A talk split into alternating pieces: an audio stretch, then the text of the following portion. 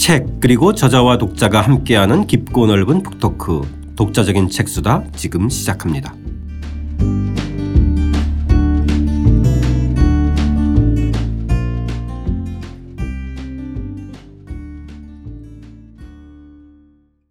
오찬호 선생님과 함께하는 결혼과 육아의 사회학 5장입니다. 그들만을 위한 육아서의 범람 시작하겠습니다. 책으로는 3장입니다. 저는 책 만드는 사람 김학원입니다. 안녕하세요. 포근이 형 박태근입니다. 안녕하십니까. 결혼과 육아의 사회학 저자 오찬호입니다. 책 읽으면서 오늘의 이야기 시작하겠습니다. 124쪽 두 번째 단락입니다. 사회 구조를 따질 목적이 애초에 없는 육아서는 자기 개발서가 철저히 개인에게 책임을 묻듯이 부모의 주로 엄마의 역할을 강조 또 강조한다. 오직 부모가 변해야만 아이도 변한다는 전제 하에서만 기승전결이 전개된다. 머뭇거리는 부모들을 위해 책은 충격 요법을 쓴다. 지금 이대로 아이를 방치하면 큰일 될지도 모르는데 내버려 둘 건가요? 지금 즐거움을 선택했다가 나중에 이름도 없는 대학에 가서 취업 안 된다고 징징거리지 말라는 자기 개발서들의 협박과 닮았다. 선생님 책 읽고서 서점의 육아 분야를 한번 둘러보았는데 아 정말 기가 막힌 책들 많더라고요. 그러니까 뭐 아이의 마음을 읽는 법. 내가 뭐 제가 다닐 때는 그 육아했을 때는 그런 책이 별로 없었는데 만약에 제가 지금 육아를 한다면 한 달에 다 다섯 권, 열 권 살 것 같아요. 좋은 엄마가 좋은 선생님을 이긴다. 뭐 이런 책도 있더라고요. 어, 제목들 정말 진짜 잘 져요.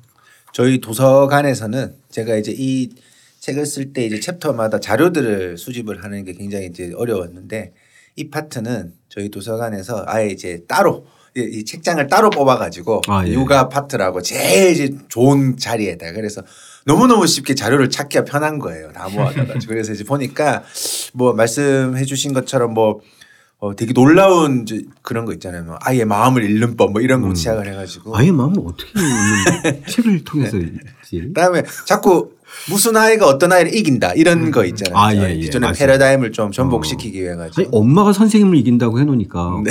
엄마들이 얼마나 불끈하겠어요. 그렇죠. 그리고 그 뭐 엄마표, 아빠표 음. 이런 식으로 저 엄마 아빠에 맞추어서 육아를 해야 되는 어, 그 책들이 굉장히 많아졌죠. 음. 근데 이제 저는 두 가지로 좀 보고 있습니다. 하나는 우리가 이제 사실상 어, 자기 개발의 시대라는 거는 다들 어떤 솔루션을 요구하잖아요. 막 정확한 뭐뭐 하는 법, 뭐뭐 하는 법. 그러니까 자꾸 묻는 거예요. 그러니까 정확하게 음. 어떤 솔루션을 묻는 것들이 있는데 근데 이제 저는 어, 고 기존의 경험을 한 엄마들이 글쓰기 시장에서 새로운 이제 작가로 등장할 수 있는 구조가 있는 거죠. 그분들이. 음. 예를 들어서 좀 일찍 정년 퇴직하신 분이 뭐 직장 생활 노하우 이런 거 많이 이야기하잖아요. 자기 개발서 써듯이. 그러니까 뭐 육아 휴직이 있는데 너무 힘들었고 뭐 두 마리 토끼를 음. 어떻게 잡았고 육아를 어떻게 했고 그게 뭐 고통이든 방법이든 간에 그런 이제 글을 쓰시는 분들이 또 많아진 거죠. 그런 의미에서 육아 책들이 홍수 저 제가 볼 때는 홍수라고 생각합니다. 어.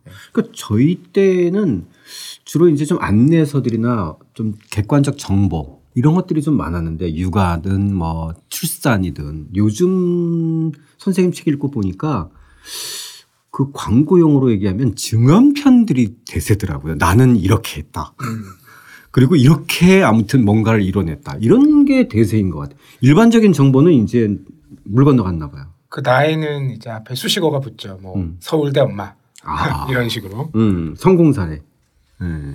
이제 저도 이 책을 쓰고 이제 강연을 가면 자꾸 이제 궁금한 사람이 너는 어떻게 아이를 기르느냐 이게 음. 이제 너 아이가 어떻게 변했는지를 말해달라 뭐 이런 식으로 얘기를 하는 게 굉장히 길들여져 있는 거죠. 그런 식의 어떤 육아 음. 멘토들의 이야기에 대해서 음. 그래서 저는 이제 그런 책들을 가끔 보면 그러니까 제가 이제 사실상 그 이 책을 쓰게 된 큰 배경 중에 하나가 제가 어릴 때 그 똑똑했던 내 주변 사람들은 다 어디로 갔을까? 아. 그러니까 이제 부모님이 참그 집 아이 뭐 우리 친척이 누구를 막 똑똑하다면 그 얘기를 너무 너무 많이 하고 그래서 어렸을 때 어렸을 때 이제 항상 그게 우리가 강박이잖아요. 그래서 음. 근데 물론 이제 그 중에 잘 된 친구는 뭐 인과관계로 설명이 되지만 대부분은 뭐 사회 구조를 이겨내지 못하죠. 그런데 어렸을 때는 선생님 선생님 말 잘라서 죄송한데 전교생이 200명이면 전교 1등 한 사람이 200명이었잖아.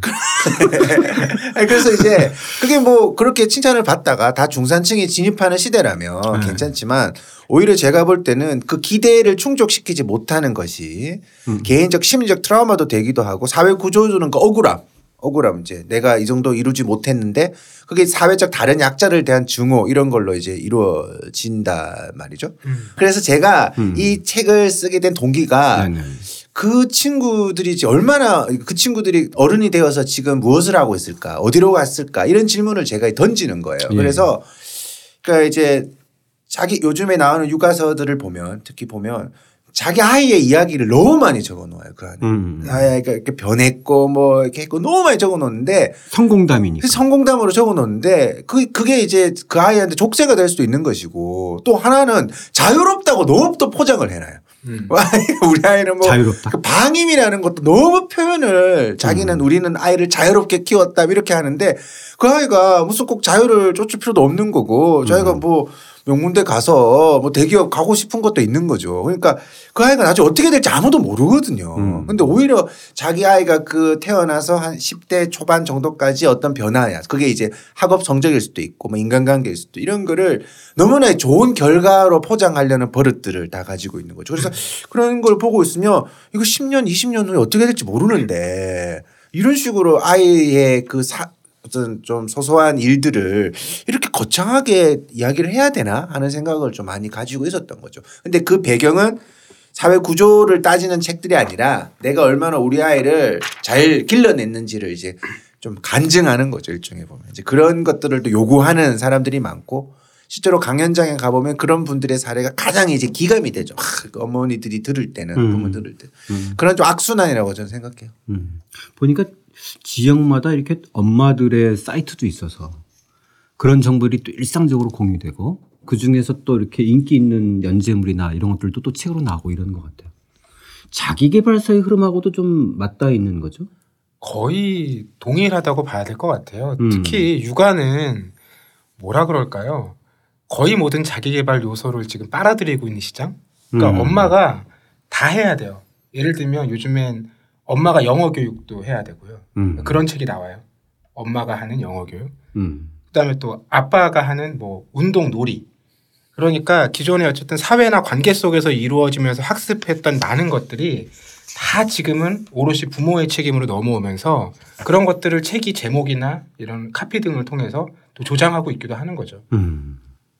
이 아빠의 역할을 강조한 책들도 있는데요. 135쪽 읽고 또 함께 이야기해 보겠습니다.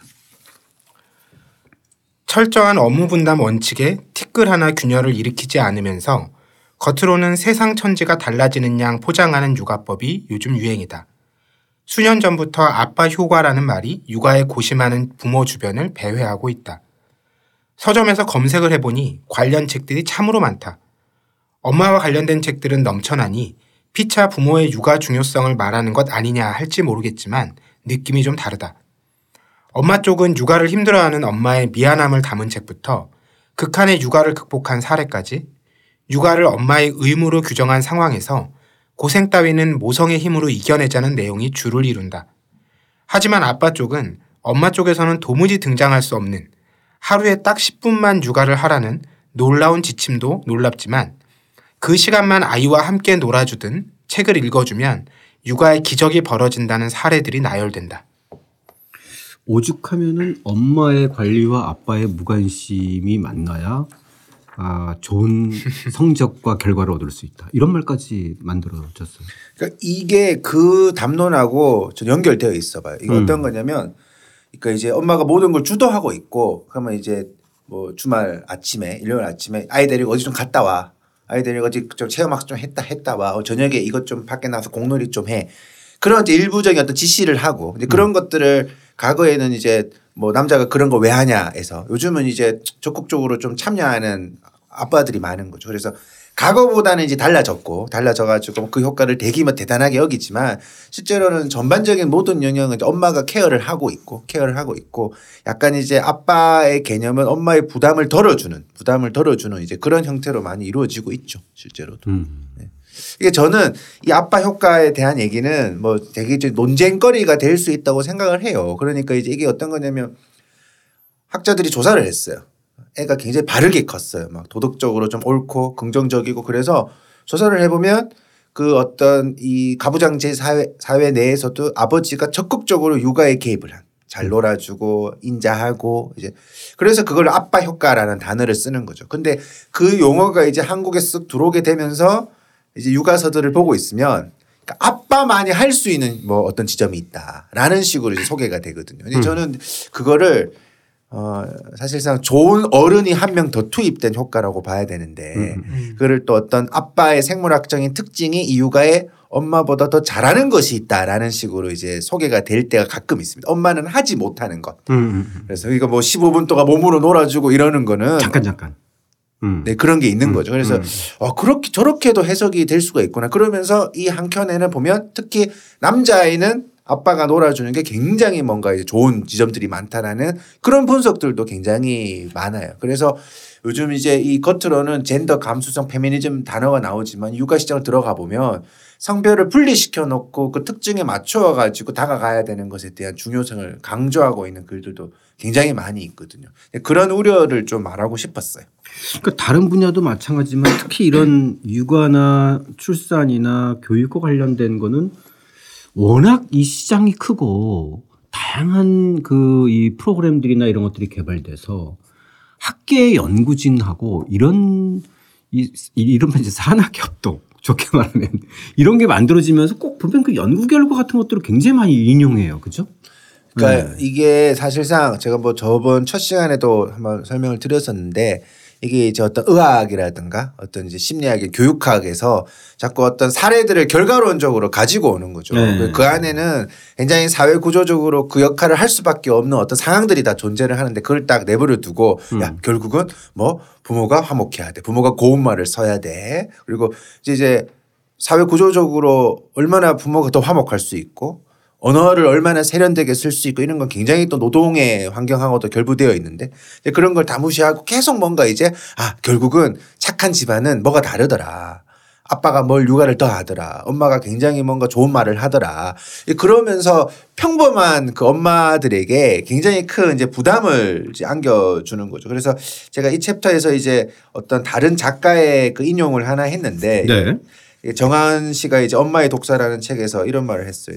책에서 권하는 방법들이 내게는 한 문장도 해당되지 않았다. 정말이지 하나에서 열까지 내게는 좋은 엄마에 해당되는 자질이 하나도 없었다라는 이제 이런 표현이 있거든요. 그래서 사실상 어, 어떤 사회 구조적으로 아이를 잘 기를 수밖에 없는 환경 그런 것들을 이렇게 무시를 해버리고 어떤 그 사람의 개인적 역량이 있다라는 식으로 평가를 하게 될 때 사실상 뭐 미국 사회에서 백인 중산층을 엘레강스하다고 바라보는 입장하고 똑같은 거죠. 그러니까 백인이라는 인종의 중산층이니까 가능한 어떤 교육들 이런 걸 무시해 버리고 뭐 흑인 내가 흑인을 무시- 무시하는 게 아니라 뭐 흑인은 조금 가정 교육이 좀 문제가 있어. 그 얘들은 조금 뭔가 너무 이렇게 거칠게 키워. 뭐 이런 식으로 이제 합당을 시키면서 인종을 다르다라고 보는 시각이 오랫동안 유지되어 왔죠. 지금도 존재하고 있는 시각이고요. 아 예. 네, 그래서 이제 그런 측면이 이 안에서도 나타나는 거죠. 어떤 연구 결과를 굉장히 기계적으로 해석을 하고 있다. 음. 뭐 이런 게 되게 많아요. 그러니까 자기 개발서 같은 경우인데 우리가 보통 이제 보면 그 아이가 이제 예를 들어 국제중을 가고 특목고를 가고 명문대를 갑니다. 그러면 이제 어, 그 과정에서 양질의 정보가 와, 오가요. 그러니까 이제 공부에 대한 동기부여가 이루어지죠. 쉽게 말하면. 그래서 막 어떻게 자기가 승진할 수 있는 기회, 그러니까 성공할 수 있는 기회를 많이 얻게 되는데 이게 이제 사회 구조적으로는 어릴 때부터 경제력이라든가 얼마나 이제 개토화된 그런 문화를 직업을 해야 되는데 자기 개발서를 보고 있으면 그러니까 이걸 어떻게 하냐면 그 자기의 그 순수한 역량이 중요한 게 아니라 역시 주변 환경 친구 사이가 중요한 것이다. 그래서 이제 자기가 좋은 부모라면 그런 식의 환경을 갖춘 곳으로 아이를 데리고 가는 것은 당연히 그렇게 해야 되는 것이다. 라고 이제 해석을 하는 거죠. 그런 식의 해석이 굉장히 많은 것 같아요. 네.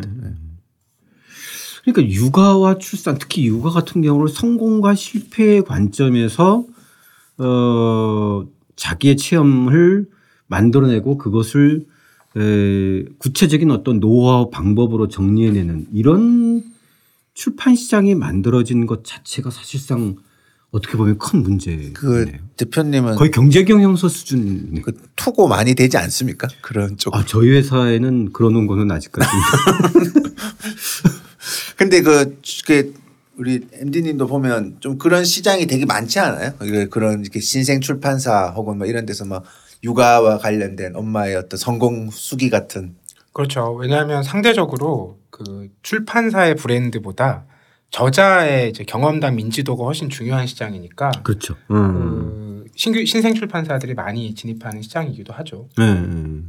더군다나 이제 무슨 페북이나 블로그나 이런 데서 그런 것들을 막 연지하고 이러면서 이제 일정하게 어느 정도 인지도를 가지고 있는 사람들인 경우에는 어쨌든 책이 나오면서 그런 것들을 또 이렇게 음, 뭐그 정보를 이렇게 쫙 이렇게 검색하고 이렇게 되니까 나오자마자 아, 뭐 베스트셀러 되고 이런 것들도 맞습니다. 그게 이제 사실상 그런 책을 보면 굉장히 세부적인 정보가 음. 많이 있는 거죠. 그래서 음.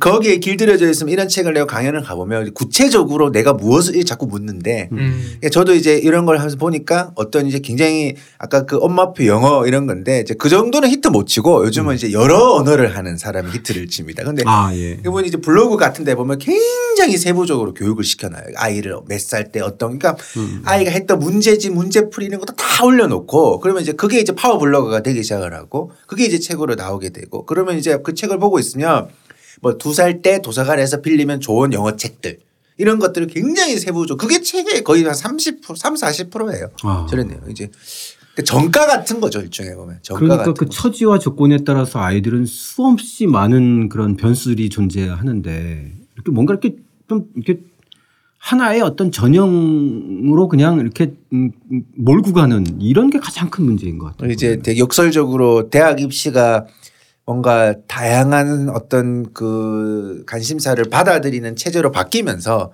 오히려 그런 것들이 더 늘어나 버린 거죠. 그러니까 네. 이제 뭔가 더 음. 하나의 뭔가 더 특화된 한걸 굉장히 유달리 잘하는 그런 것이 특화되면서 굉장히 뭔가 집중적으로 이제 그런 것에 대한 관심사가 높아진 것 같아요. 네. 자, 자연스럽게 우리 독서 교육에 대해서 이야기를 또 이어서 나눠보기로 하겠습니다. 148쪽 오찬원 선생님 자녀들이 겪은 상황 함께 읽고 이야기해 보죠. 아들의 유치원에서는 매일 책세 권을 읽고 이를 독서 목록표에 빠짐없이 기록해서 제출하라는 가정통신문을 보낸다. 이름도 해괴한 다도광을 뽑는다나 뭐라나. 한 권보다 두 권 읽은 자가 승자가 된다니 이해하기 어렵다. 책 한 권을 가지고 하루 종일 수다 떠는 것보다 몇 권 읽었는지를 다른 사람에게 알려주는 게 무슨 의미가 있을까? 마지막 페이지를 넘기지 못하면 독서 나고자라도 되는 걸까? 딸은 초등학교 방과 후 수업으로 독서 토론을 신청했다가 진저리가 난 적이 있다. 이유인 즉, 수업이 끊임없이 요약과 찬반으로 나눠서 생각하기를 반복한다는 거다. 시간 내에 요약하기 위해 마치 100m 달리기를 하는 식의 독서를 딸은 불편해한다. 아, 이거 되게 중요한 현실인 것 같은데 저도 책을 만들다 보니까 이렇게 중고등학교나 이렇게 강의하러 특히 이제 학부모들 강의로 나가면 꼭 질문 받는 게 이런 거거든요. 책을 만드는 사람이니까 아이들 독서 교육 어떻게 했느냐. 저는 딱 하나밖에 없어요. 일, 초등학교 내내 일기하고 독후감 쓰지 못하게 한 거. 음. 네, 그냥 뭐 가급적 쓰지 말라 이런 게 아니라 아예 쓰지 말라. 네. 왜냐면 사실 초, 저희 아이들 때만 해도 일기 숙제 검사가 있었어요. 네. 그리고 중고등학교 되면은 독후감 숙제가 있었는데 정말 이거는 진짜 그 로봇 만드는 거더라고요. 일기도 가장 내면의 일기인데 그냥 주어진 대로 써야 되고 독후감도 거의 뭐 천편일률적이잖아요. 네. 그러니까 뭐 제가 이 주장을 하는 이유가 뭐 그렇게 해서 우리나라의 막 책에 대한 관심이 높아져 가지고 이 출간 출판 시장이 막 살아나면 뭐 이거 뭐 이런 뭐 어릴 때부터 이런 스파르타식 교육도 중요하다는 거죠. 네. 어, 하다는 건데 오히려 이것이 지금 어떤 이런 식의 현상과 모든 사람이 걱정하는 어떤 뭐 문해력이라 그럴까? 이런 것들이 상대적으로 반대로 가고 있는 경향이 굉장히 강한 거죠. 그리고 이건 뭐 책에 대한 해독력도 떨어지지만 책 자체에 대한 어떤 관심사 이게 책이 하나의 학습서가 돼버리니까 네. 그러니까 책을 정말 가까이 하기가 싫어져 버리는 음, 음. 그러니까 책을 읽으면서 그책 읽으면 유튜브 하게 해줄게 이런 개념으로 이제 접근을 음. 하게 되니까 학습지 같은 개념이 되어 버리는 것이죠 그런 의미에서 이제 제가 생각하는 것은 제가 이제 아마 이런 배경이 있었던 것 같아요 어떤 거냐면 뭐 여러 가지 이 안에서 요즘 독서 교육 에피소드가 나오지만 그러니까 저는 이제 어 이렇게 어릴 때 제일 이해가 안 됐건 안 되는 것이 그 책을 좀 읽는 사람이 읽지 않은 사람을 되게 비아냥거릴 때가 있는 거예요. 음. 있는 책도 평소에 안 읽고 책도 저게 과연 합당한가? 음. 합당한가? 그래서 내가 아이한테 이제 뭐 저도 작가고 하니까 책이 많이 노출되어 있으니까 이 아이한테 이제 어느 이제 책을 하면서 절대로 얘가 이 책을 잘, 잘 읽는다 이런 소리를 해서는 안 되겠다. 넌 책을 참 좋아해. 넌 책을 참 잘 읽는구나. 너무 아빠 뿌듯해. 이런 얘기를 하면 애가 이제 바보가 되는 거죠. 일종에 보면. 그래서 정말 자기가 이제 책을 좋아하도록 이제 그냥 내버려 뒀어요. 근데 그러고 딱 보니까 어느 날 수준에 이제 책 읽는 수준 자체가 이미 자기만의 세계로 읽는 거예요. 자기만의 필터링을 가지고 분류법을 가지고 막 읽기 읽고 시작을 하는데 이제 거기 그거를 깨기가 싫은 거죠. 개인적으로 깨기가 싫은 거죠. 근데 이제 일반적으로 다루어지고 있는 어떤 독서의 그거는 얼마나 많은 책을 읽고 뭐 요약을 잘하고 뭐 그다음에 이제 뭐 얼마나 뭐 글짓기를 잘하고 예를 들어 가지고 좀 굉장히 기계적인 것 같은 지점이 좀 많이 있는 것 같아요. 이제 음. 근데 한편으로는 10대 때 이렇게 뭔가 음 새로운 지식을 접하고 새로운 뭐 문학 작품을 접하면서 갖는 어떤 약간의 치기 이런 거는 저는 필요하다고 봐요. 어, 저는 그건 네. 저는 이게 저는 책은 야, 너 그거 네. 읽어봤어? 어, 저 지적 뭐, 허세 그런 가장 약간 지적 허영이나 의미 있는 치기. 지적 허세. 예, 예. 이런 것들은 또, 또 10대 때 갖는 또, 또 하나의 어떤 과정이지 않을까. 네. 예. 그렇죠. 그- 그거를 그냥 좋은 컨텐츠를 친구한테 권하는 네. 이제 이런 개념이 아니라 지금 어릴 때부터 와 그거 뭐 누가 안다 그러면 와 뭐 이렇게 마치 수학 문제를 혼자 풀듯이 아, 예, 예, 다루어지는 예. 어떤 예, 예, 내용들 예, 예. 그러한 것들은 뭐 제가 볼 때는 뭐 그런 교육이 옳다면 지금 뭐 다들 책을 엄청 좋아하겠죠. 근데 이제 더 책을 안 사고 제가 볼 때는 뭐 오히려 이제 제가 이제 표현한 바에 따르면 그 고등학교 수능 시험이 끝나면 책도 학 문제집을 버리듯이 책 읽기를 이제 그러니까 이런 거예요. 제가 이제 대학에서 강의를 하는데 이 친구들이 이제 어떤 대학 논술 시험을 다 치잖아요. 어떤 대학에서. 근데 논술 시험 그 문제 보고 그러면 막 입이 쩍 벌어져요. 이거는 네. 정말 세 살 때부터 천- 천재물을 떼고 뭐 하여튼 고전은 다 읽지 않으면 이건 불가능한 이건 음흠. 그런 논술 문제를 풀고 온다고요. 근데 어, 내가 긴장이 되는 거죠. 이런 친구들한테 내가 과연 뭘 가르칠 수 있을까? 근데 이제 아주 기초적인 뭐 이렇게 내고 그러면 이거 완전히 어, 완전히 의심이 드는 거예요. 너무 이제 그것에 대해서 이해도가 낮은 거죠. 그러니까 책 자체에 대해서 이제 학습을 해 나가는 기쁨 이런 게 상대적으로 너무 낮은 거예요. 네. 그래서 아 그걸 보면서 우리가 이제 책에 다 유난을 떠는 시대는 확신한데 한데 근데 실제로 이 책에 대한 사회적 어떤 삶의 생애사적 큰 관심사 이런 것들은 상대적으로 좀 문제가 있어졌구나 이런 뭐 가설을 가지고 접근을 한 거죠. 예. 실제로 저도 궁금한 게 그런 게 하나 있어요. 초등학교 때 그렇게 뭐 책을 읽고 뭐 하다가 고등학교 2, 3학년 되면 확 손을 놓고 대학교 들어가면은 또 아예 책을 아예 그냥 혐오하게 되는 그런 현상들이 아마 너무 초등학교 때 그런 것들을 또 어렸을 때부터 강요받았던 어떤 자기 스스로 자연스럽게 받아들였던 독서 문화가 아니라 이런 것들도 분명히 있었을 것 같아요. 그죠? 태근 형은 10대 때 어땠어요? 책을 많이 읽었나 싶긴 한데 책에서 멀리 떨어져 있지는 않았습니다. 그러니까 독서 양 자체가 많거나 음, 음. 뭐 이제 기초 교양 저작이라고 할 고전 문학 이런 것들을 뭐 빠짐없이 읽거나 이러진 않았는데 음, 음. 뭐 시립 도서관 서점 이런데 늘상 가서 새로 나오는 책들이나 잡지들을 뒤적였던 기억들이 나고 그런 과정 속에서 좀 사회 문제 같은 데 관심을 크게 가졌던 것 같아요 저는. 예, 예.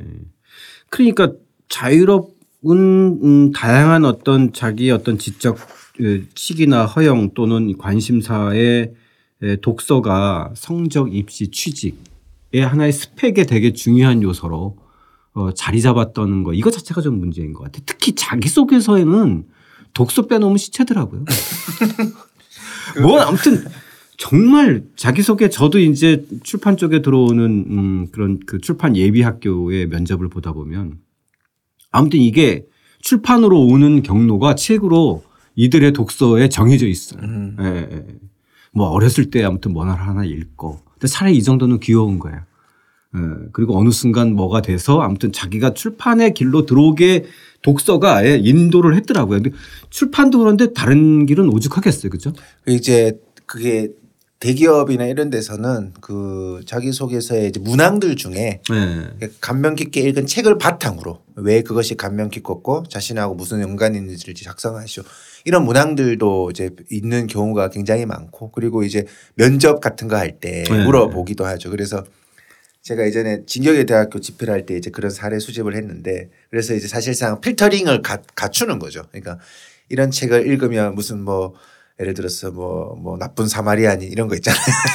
뭐 유명한 책이니까 뭐 자본주의를 의심하는 법 뭐 이런 거 음. 노동조합의 역사 뭐 이런 예를 들어서 이런 책들은 이제 꼬투리 잡히니까 이제 네. 조금 더 뭔가 딱 검증된 자기 개발 구- 고전 뭐 군주론 군주라든가 리더십을 포장할 수 있는 뭐 그런 고전이라든가 아니면 뭐 카네기의 책, 책들이라든가 이제 그런 것들을 이제 어떻게 방향을 이제 잡아주는 사회적 검열이라 그럴까 그런 평가가 굉장히 많아진 거였죠. 그러니까 제가 이뭐 뒷부분에 나와 있지만 제가 고등학교 가서 강연을 하다가 그러니까 한 1년 동안 네, 직접 네. 고등학교에서 고등학교. 강연을 하셨다면서요? 네네 고등 요즘은 그런 제도가 굉장히 많아요. 뭐 네. 미리 경험하는 대학 수업 이러면서 아. 이게 토요일 날 3시간씩 강의를 그러면 이제 수강 신청을 해서 받는 거예요. 그 음. 주변에 한 세 개 학교에서 그래서 1년 정도 강의를 했는데 그러니까 그걸 적으라고 하더라고요. 독서 평가를 해야 되니까 이 그 독후감을 적 작성을 적으라고 그래서 너무 좋아가지고 제가 이제 쫙 목록을 알려주니까 그 음, 진로 읽을 목록들. 그렇죠. 뭐 음.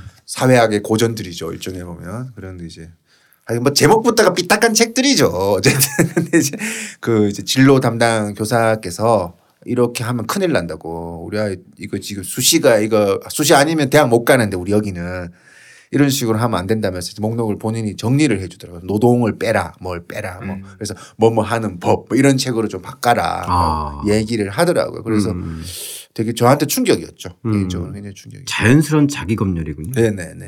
네. 이제 그게 그게, 참 취지는 좋은 거죠. 이 수시라든가 어떤 학종이나 학생 종합부 전형이라든가 그런데 우리는 다 이 사교육이 잡아먹고 있기 때문에 이게 이제 어떻게 돌아가느냐는 완전히 이제 또 다르게 돌아가는 것 같아요. 그래서 지금의 그런 식의 평가도 굉장히 문제인데 그래서 지금 사람들이 화가 많이 나 있으니까 뭐 정시를 늘려라 또 이런 식으로 나오거든요. 그런 것도 아니라는 거죠. 사실상 보면. 그래서 참 좀 고민이 국가적 고민이 필요한 것 같아요. 네. 독서도 마찬가지지만 사실 쓰기도 마찬가지예요. 그러니까 음. 초등학교 우리나라 6학년 동안 가장 오래 배우는 초등학교 6학년 동안 배우는 최고 교육부가 작성한 우리나라 초등학교 6학년의 교육 목표가 딱 한 문장이더라고요. 대화 가능한 인간의 양성. 음, 음. 네. 그러니까 어떻게 보면 의무교육의 첫 단계니까 음, 이, 이 사람이 예, 그 나라 국민으로 대화 가능한 인간을 양성하겠다. 이거는 사실 가장 기본적인 교육 목표인 것 같아요. 근데 저는 이게 이제 책을 좋아하시는 분들은 좀 입장이 다를 수가 있지만 그러니까 쓰기가 강박이 된 세상이 되니까 예. 그러니까 뭐 좀 이게 뭐 오타도 나올 수가 있고 음. 맞춤법도 비문 일부러 비문도 쓸 수도 있고 막 그런데 아, 예. 그러니까 그런 거를 가지고 너무 집착하는 사람이 꽤 있는 것 같아요. 아. 그래서 저는 예, 예. 그러니까 오히려 독서를 굉장히 방해한다고 생각을 예, 하거든요. 예. 그래서 막 사실상 보면 단문 위주로 쓰라는 거는 음. 자기소개서에서 굉장히 필요한 가치죠. 딱 짧게 자기의 가- 드러내는 건데 그래서 이제 뭔가 이제 비문이라는 것도 굉장히 이제 어떤 의미에서 꼭 주어를 안 집어 넣어놔도 사람이 상상할 수 있는 이제 글쓰기도 이제 가능한 거거든요. 근데 이제 요즘 그런 게 워낙 많으니까 저도 이제 가끔 메일로 이제 항의를 받을 때 보면 이제 그런 거 꽃을 딱 잡아놓고 이 책 내용이 마음에 안 드니까 뭐 어, 내용은 강한데 그따구로 맞춤법 쓰냐 막 그러면서 막 화를 낼 때가 굉장히 이제 많이 맞아요. 있어요. 그리고 예, 예. 아니 이게 이제 뭐, 나, 뭐 나도 맞춤법 잘하고 싶지만 뭐, 뭐 나도 뭐 한 게 어떤 건 또 문제가 있- 내 기준에는 문제가 아니에요. 네. 근데 뭐 글이 장황하고 뭘 말하는지 모르겠고 주제는 어딨냐 그러고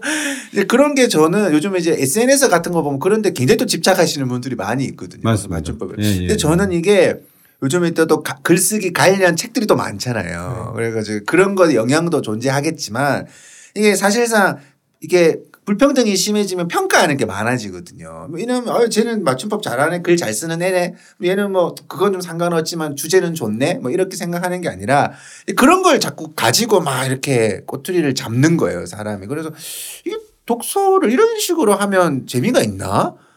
이제 여기에서 이제 그 맥락을 스스로 찾아내고 막 상상하고 하는 게 굉장히 중요한데 저 다른 출판사의 어떤 분하고 얘기를 하니까 이제 출판사의 하, 독자들의 그 오타 항의도 시대에 따라서 좀 달라지고 있다. 뭐 더 거칠어지고 있다. 뭐 이런 얘기를 아, 그렇죠. 얘기. 요즘은 이제 오자가 있으니 책을 바꿔달라 이런 분들도 있어요. 왜냐하면 이게 이제 불량품이다. 아, 네.